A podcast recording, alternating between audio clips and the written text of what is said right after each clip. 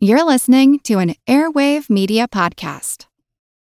Lucky Land Casino asking people what's the weirdest place you've gotten lucky? Lucky? In line at the deli, I guess? Aha, in my dentist's office. More than once, actually. Do I have to say? Yes, you do. In the car before my kids' PTA meeting. Really? Yes. Excuse me, what's the weirdest place you've gotten lucky? I never win and tell. Well, there you have it. You can get lucky anywhere playing at LuckyLandSlots.com. Play for free right now. Are you feeling lucky? No purchase necessary. Void where prohibited by law. 18 plus. Terms and conditions apply. See website for details. Today's episode is brought to you by our supporters on Patreon, including our Commodore class. That's Commodore's Obvious, Misfit, Sean, Lee, David, Torso and Pinches, Matt, Hangman Strain, Sir Rancid Cheese, Shelby, Andrew, Axios, Richard, Hartman, Skipper, The Sextant, Brian, Cap'n Crunch, Roger the Jolly, Vibran, Artemis Killmeister, Carcos, Rotary Coast, MD, Lost Again, The Navigator, Vasios, Doc Lindsay, Pitlock, Ward, Workman, Chairboat, Gunsway Sally, Cannon Monkey, Rum Runner, Madam Anita Sparrow, Hefe, Bull, Vertigon, Rumgut, and Bootstrap Spade. I'd also like to welcome our newest patrons Alex, Alan, Bill, Bob, Brendan, Brian, Buck, Cabe, Chad, Clayton, Conquervos, Connor, CT2391, Deborah, Decker, DJ Odom, Don, Drew, Ed and Katie, M, Gregory, Ignacio, Jacob, Geller, John, Kep, Christina, Mark, Matthew, Michael, Oh How Very Blue, Patrick, Frogbutt Mama, Rich, Sam, Sasha, Scott, Sitinium, Thanduriel, Thomas, Timothy, Tom, Tony, Trevor, Veretha, and yours sincerely. I'd also like to welcome our new quartermasters, Evan, Brandon, the Gecko, Nathan, and Kevin, as well as our newest Commodores. John, Ghost 750X, Keelhaul Chris, Vanderwood, Sean, and the Snarlin' Sea Dog.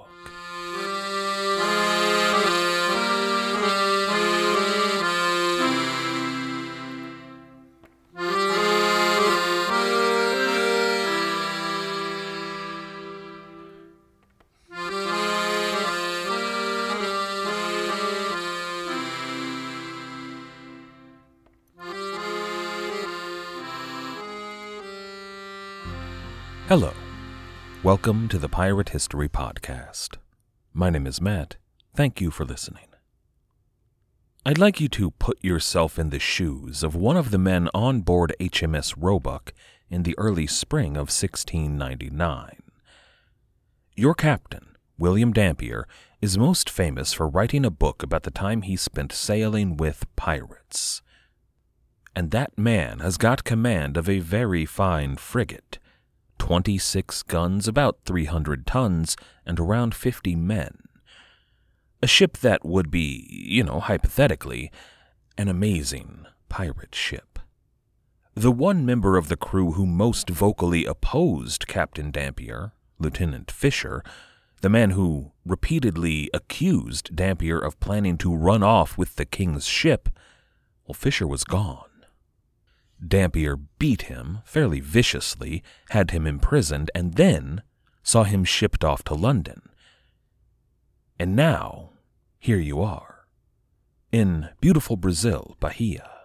You're enjoying the sun and the drinks and all the women you can afford, but you gotta be wondering what was the captain's real plan?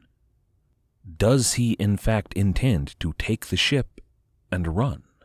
To, you know, turn pirate, to declare war against all mankind? I mean, from here in Brazil, he's got options.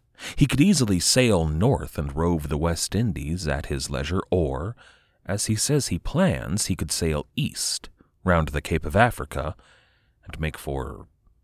Well, who knows? I mean, Libertalia is right there, right? As far as you, or anyone else in the world, know, that's where Henry Every is holed up, as well as all his men, and a bunch of other pirates. It's supposed to be a pirate haven filled with rum punch and gorgeous island girls, and after all, Captain Dampier was on the Spanish expedition with Henry Every.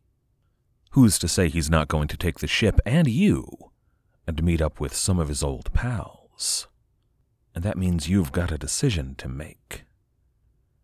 Do you go with him or oppose him? Do you mutiny against the Navy officers? Make yourself an outlaw, forever exiled from your home and your family and all that you know? For some of the men, that would have been a hard pill to swallow, but for others, going back to England to endure a life of poverty and bad weather, or to live a life free, tan, drunk, and rich. This is episode 311 Beautiful Disaster. I do not doubt that these conversations took place in some of the rum sinks of Bahia. Some of the men had to be thinking, yeah, let's do it. Others had to be preparing to defend the ship and themselves. But none of that was going to come to pass. William Dampier was not planning to steal the king's ship. He was planning to do exactly what he said he planned to do. During his weeks in Brazil, Dampier took long hikes to observe the wildlife and do precisely what his king and the Lord High Admiral had ordered him to do. He took notes. And Dampier did something pretty interesting during his time in Brazil. He noticed a couple of slightly different species of birds. You know, they had slightly different length legs and slightly different plumage, but were clearly very closely related. So Dampier established the scientific classification of a subspecies. That is, a, an animal that has slightly different traits from another animal, but the two are able to interbreed and maybe even create more subspecies. This is a classification that's changed quite a bit, but is still used in the modern day. But at one point, a Brazilian merchant in Bahia warned William Dampier that his incessant inquisitiveness was raising eyebrows in town. The eyebrows of the Inquisition. Dampier was warned to expect them. So he retreated to his ship where he decided it was prudent to stay. And to give Lieutenant Fisher a little bit of credit, he does appear to have been correct in one thing. Three pirates who had formerly been Henry Every's men were indeed there in Bahia. Those three men is actually how we know that a contingent of pirates made their way to Brazil after the fancy put in at Nassau. Now, Dampier says that he would have arrested them, but he was worried about bringing them on board his ship. He was worried about the effect that they might have on his small and isolated English crew. Later on, he would deny any suggestion of having cavorted with pirates, but, you know, you have to choose who to believe there. He confirmed the presence of these pirates in a letter he wrote to the Admiralty. It was the letter that detailed the confrontation between himself and Lieutenant Fisher, and that gave an update on the voyage. He said that with this troublemaker out of the way, spirits on board were up. The health of the men seemed to be good, and they were preparing to sail for Africa and beyond. William Dampier would go on to write a whole book about this trip, a voyage to New Holland, and I could easily spend several episodes talking about it, but that would take us even further from the story of piracy than we already are. There's not going to be any real pirate activity here. So, to that end, I want to pick up the pace a bit. For example, I'm not going to spend much time talking about the host of scientific discoveries that William Dampier made on this voyage. Just remember that everywhere he goes, every stop they make, Dampier is filling up his journals. He's finding new species, documenting wind patterns, coastlines, and we're not going to talk about all of that. When Roebuck finally did leave Brazil, they made for Africa, rounded the Cape, and began their journey across the Indian Ocean, and it was a relatively uneventful voyage. It doesn't appear that they met any pirates at Madagascar. Now, William Dampier was well aware that the Dutch had discovered Australia a few decades back. And of course, when we say the word discover, we do so with significant air quotes because they didn't discover it. There were people living there already, but they were the first Europeans to step foot on Australia. Back in 1642, on his first major voyage, Abel Tasman somehow made a full circuit around Australia without ever managing to touch down on Australia.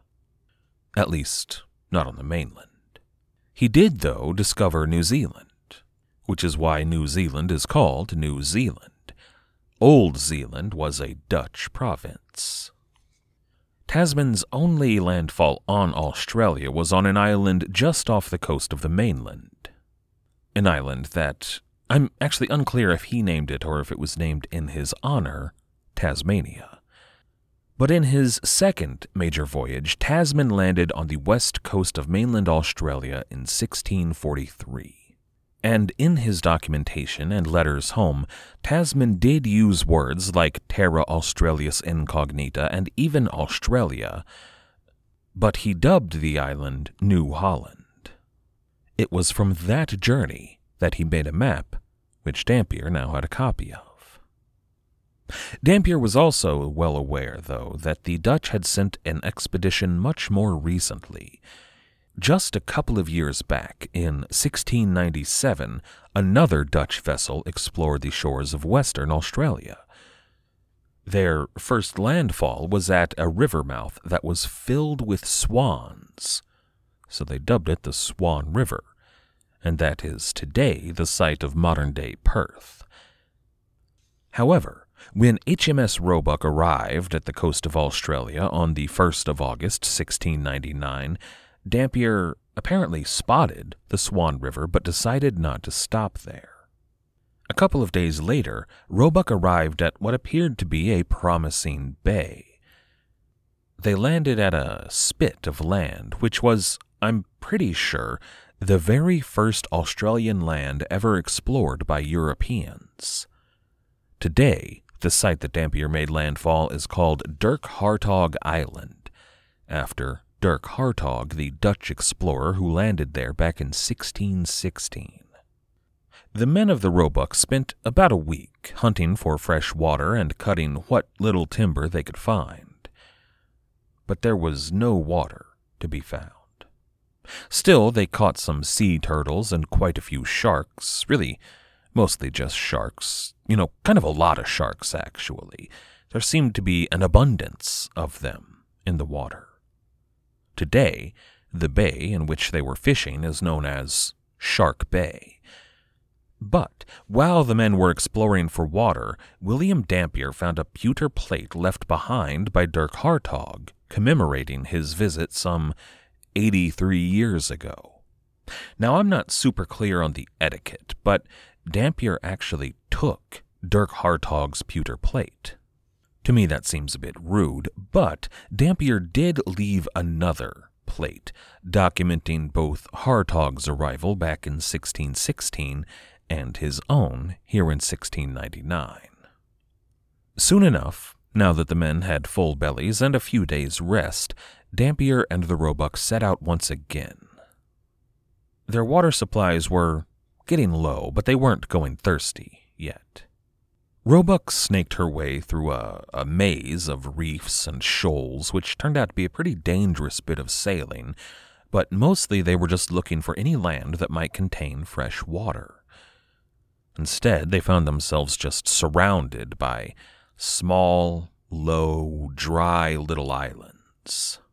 None of them large enough to contain any fresh water whatsoever. Dampier named the archipelago the Dampier Archipelago.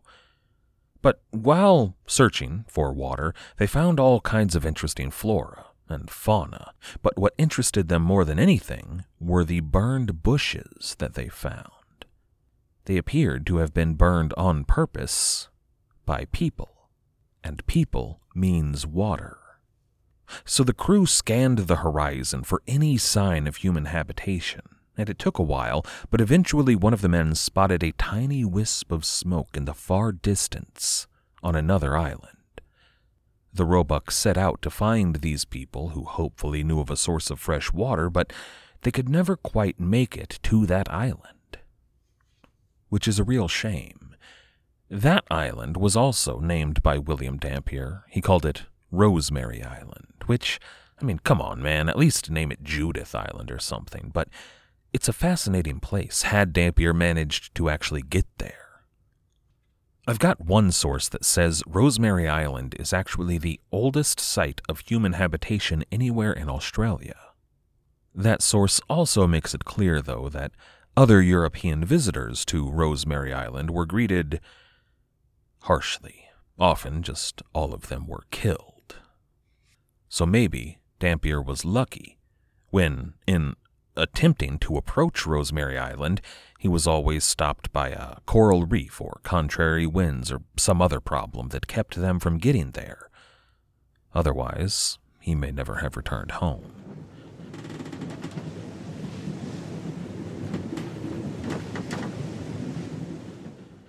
Step into the world of power, loyalty, and luck. I'm gonna make him an offer he can't refuse. With family, cannolis, and spins mean everything. Now, you wanna get mixed up in the family business. Introducing The Godfather at ChumbaCasino.com. Test your luck in the shadowy world of The Godfather slot. Someday, I will call upon you to do a service for me. Play The Godfather now at ChumbaCasino.com. Welcome to the family. No purchase necessary. VGW Group. Void where prohibited by law. 18 plus. Terms and conditions apply.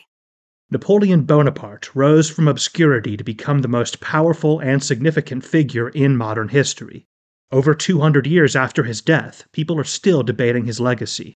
He was a man of contradictions, a tyrant and a reformer, a liberator and an oppressor, a revolutionary and a reactionary. His biography reads like a novel, and his influence is almost beyond measure. I'm Everett Rummage, host of the Age of Napoleon podcast, and every month I delve into the turbulent life and times of one of the greatest characters in history and explore the world that shaped him in all its glory and tragedy. It's a story of great battles and campaigns, political intrigue, and massive social and economic change. But it's also a story about people, populated with remarkable characters. I hope you'll join me as I examine this fascinating era of history Find The Age of Napoleon wherever you get your podcasts. Frustrated, Dampier ordered the ship to head east, where they would reach the mainland.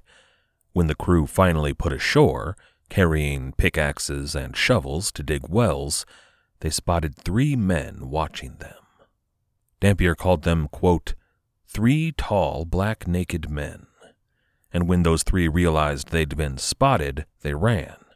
Dampier had two of his men take the boat out, just far enough that it couldn't be captured by anyone from the shore, while the rest of his company set out in chase of those three. Their main concern in finding these three men was to secure a source of water. However, when the English topped a hill and began the march down, a larger group of Aborigines appeared at the top of the next hill and began, quote, menacing and threatening them. Dampier and his men, though, were well armed. They had muskets and sabers, all of them, so they continued on. Rather than attack, though, the Aborigines disappeared behind the hill. There had been about six men in that group of Aborigines, and Dampier decided that those odds weren't too bad, so he made a call. Most of his men were to continue the search for water. They weren't looking for rivers or streams, no, they had pickaxes and shovels that they would use to dig wells and hopefully find some drinkable groundwater. Meanwhile, though, Dampier and two of his men would continue the chase after the Aborigines. One of these was a, quote, nimble young man, whom Dampier had grown quite fond of during the voyage. His name was Alexander Beale. The trio set out, and they made kind of an enticing target. You know, they were good bait. They wanted those Aborigines to hunt them, and soon enough, that's exactly what was happening. They were being followed surreptitiously by half a dozen men. When Dampier and his men topped a sand dune and started down the other side, they hid behind an outcropping of rock.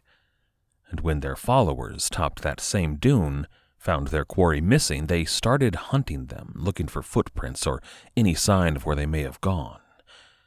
Now, Dampier intended to wait for the Aborigines to come close. Then he would fire a musket, scaring them, and hopefully jump out and capture one of them. And I suspect he was thinking, like, once they realize we just want water and not to, you know, hurt them, they'll be friendly, which wouldn't have been likely, but maybe it would have worked. However, they never got the chance to try.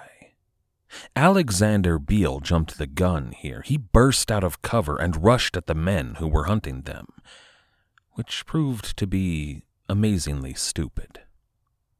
The closest of the Aboriginal men thrust a spear at Beale and stabbed him through the chin. Beale was stopped in his tracks, but began to thrash about with his cutlass.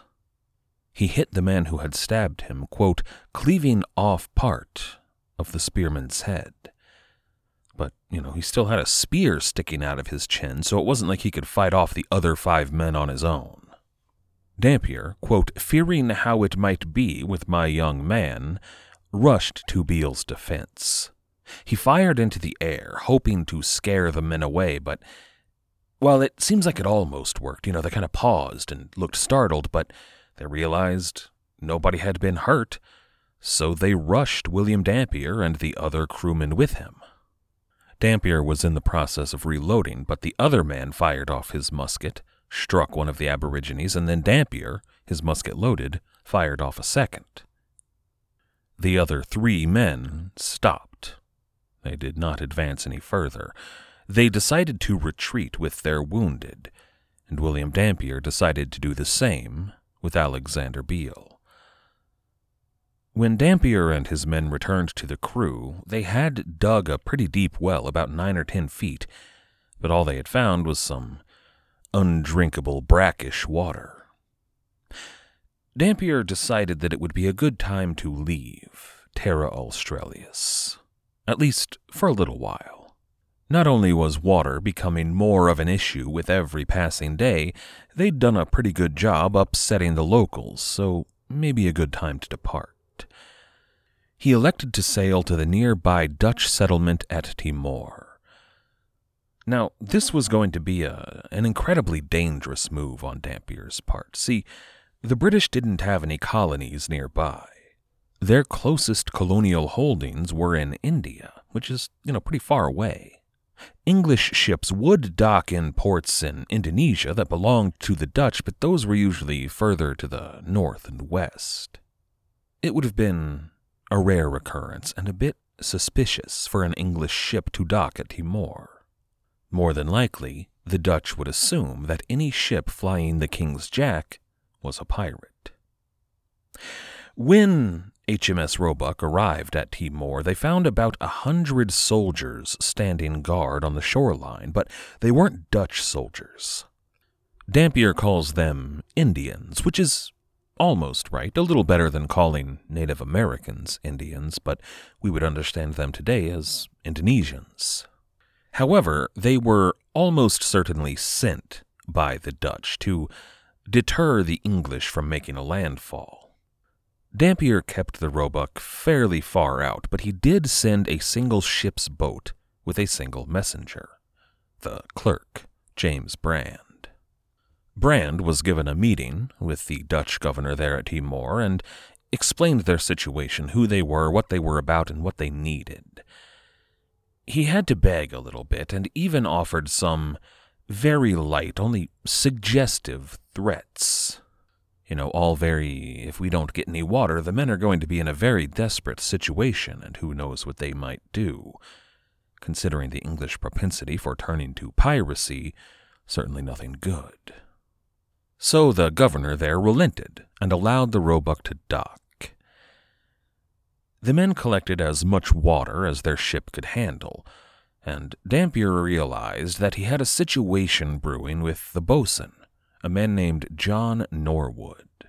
Norwood was riling up the crew, trying to convince them that Dampier intended to sell them to the Dutch governor. That sounds awfully familiar, doesn't it? Similar to what the men on board the Spanish expedition believed, that they were going to be sold to the King of Spain. And I suspect that Norwood was trying to convince the men to overthrow the captain and turn pirate. You know, oh, goodness me, he's going to sell us to the governor. Better have a mutiny. And once you have a mutiny, oh no, we'll be in trouble. Guess we better turn pirate. But Dampier, of course, had plenty of experience with both mutinies and pirates. He spotted this thing coming far off. He didn't beat the boatswain, but he did have Norwood confined to his quarters for the duration of the voyage from here on out.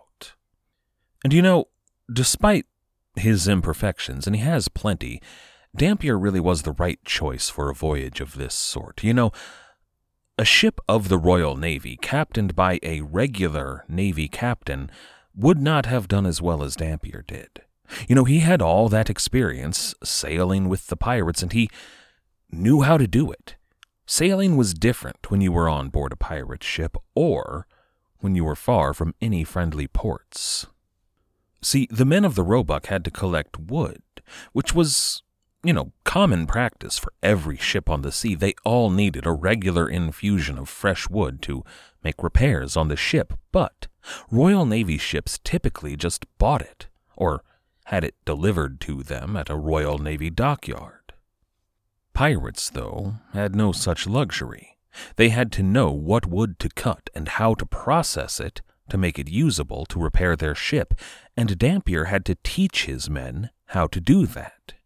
The ship was running low on tar as well, another commodity that would have been provided by the Navy. However, here, far from any English port, they would have to procure their own. Now, you can't really make tar on the fly, but Dampier taught the men a, a workaround that was common knowledge among pirates.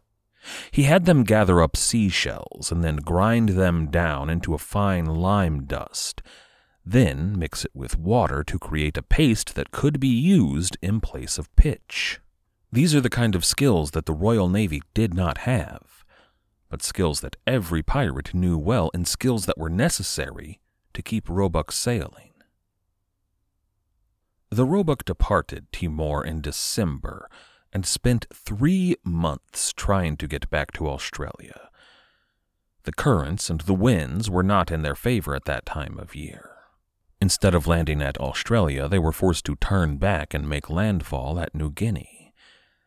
They spent some weeks resting and repairing the ship, but by March, Dampier had a decision to make. He really wanted to get back to Australia and fulfill his mission to explore and document as much as possible.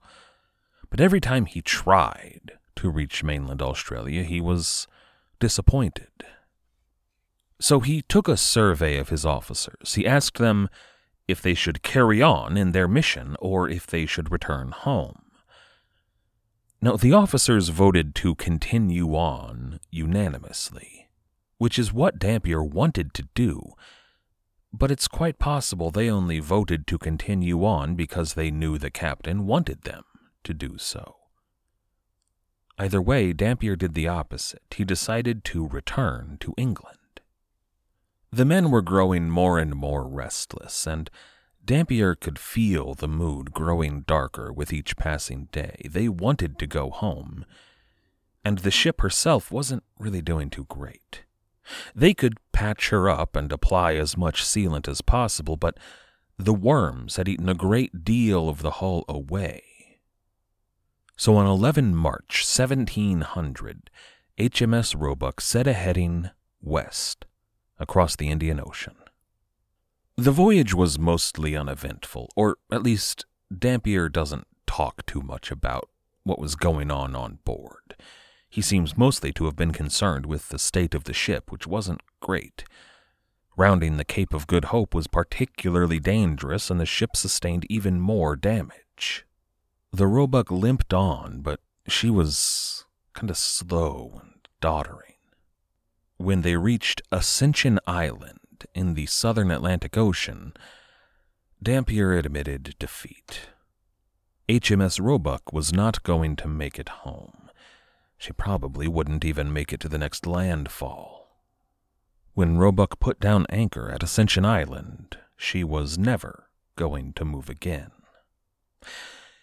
This was not an ideal situation for the men, but it was not as dire as it might seem. I mean, sure, yeah, they were stranded on a deserted island in the middle of the Atlantic Ocean, but Ascension Island was a pretty common stop for English and Dutch ships. It had fresh water and sources of food, so the men weren't going to go hungry or thirsty.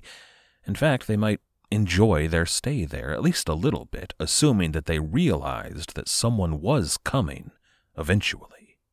And it took a while, about three months, before another ship arrived, but when it did, they found the men of the Roebuck were healthy and in mostly good spirits.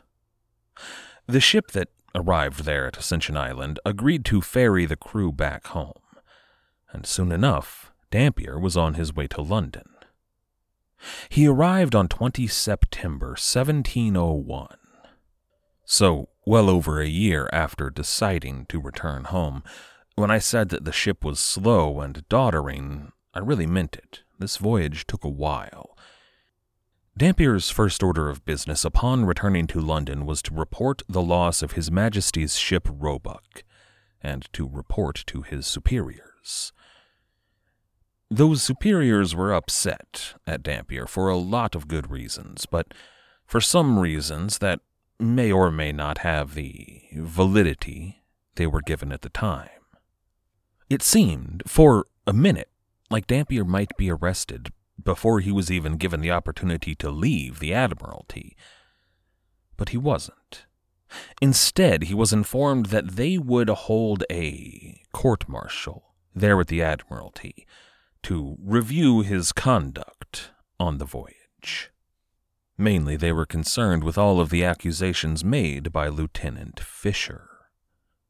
Many of Fisher's accusations were incredible, you know, not to be believed in the slightest, but others did have some merit. He wasn't, though, treated unfairly by the Admiralty Board. He was given a full accounting of the accusations made against him the two biggest were those accusations made by Fisher and another issue involving the boatswain, John Norwood. See, before he returned to England, John Norwood died, and it appears that his wife accused the captain, William Dampier, who had kept him confined to his cabin, of causing the boatswain's death. This kind of accusation was not at all uncommon for men who commanded ships in the Royal Navy. However, they almost never ended with the officer in question paying for their crime, if indeed one had been committed. The accusations made by Fisher, though, were given a lot more weight. They come from a good Royal Navy man rather than some sailor's wife. Dampier was given plenty of time to build a defense against the accusations made by Lieutenant Fisher, but he also spent some time building an offense against Fisher. He had plenty of his own accusations to make. You know, there was the insubordination, the attempted mutiny, but Dampier also accused Lieutenant Fisher of buggery and sodomy. And according to Dampier, Fisher had done these acts with some of the cabin boys on board.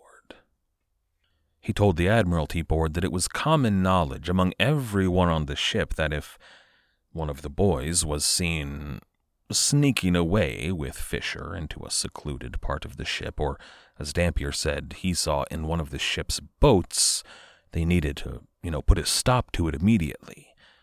I'm not going to spend much time on Dampier's court martial. It was a confused mess from the very beginning to the very ending.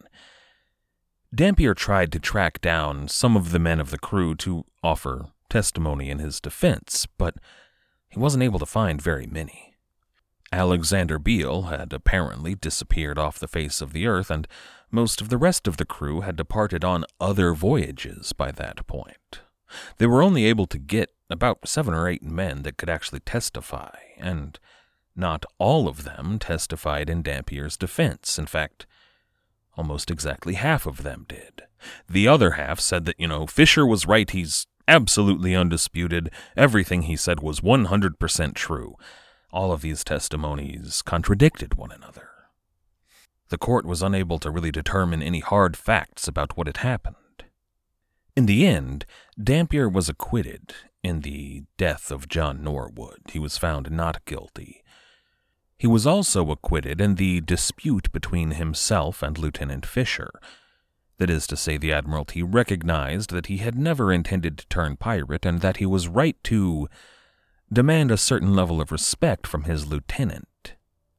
However, Captain William Dampier, in demanding said respect, beat his lieutenant with a cane. You know, this isn't some deckhand or gunner, this is the second in command.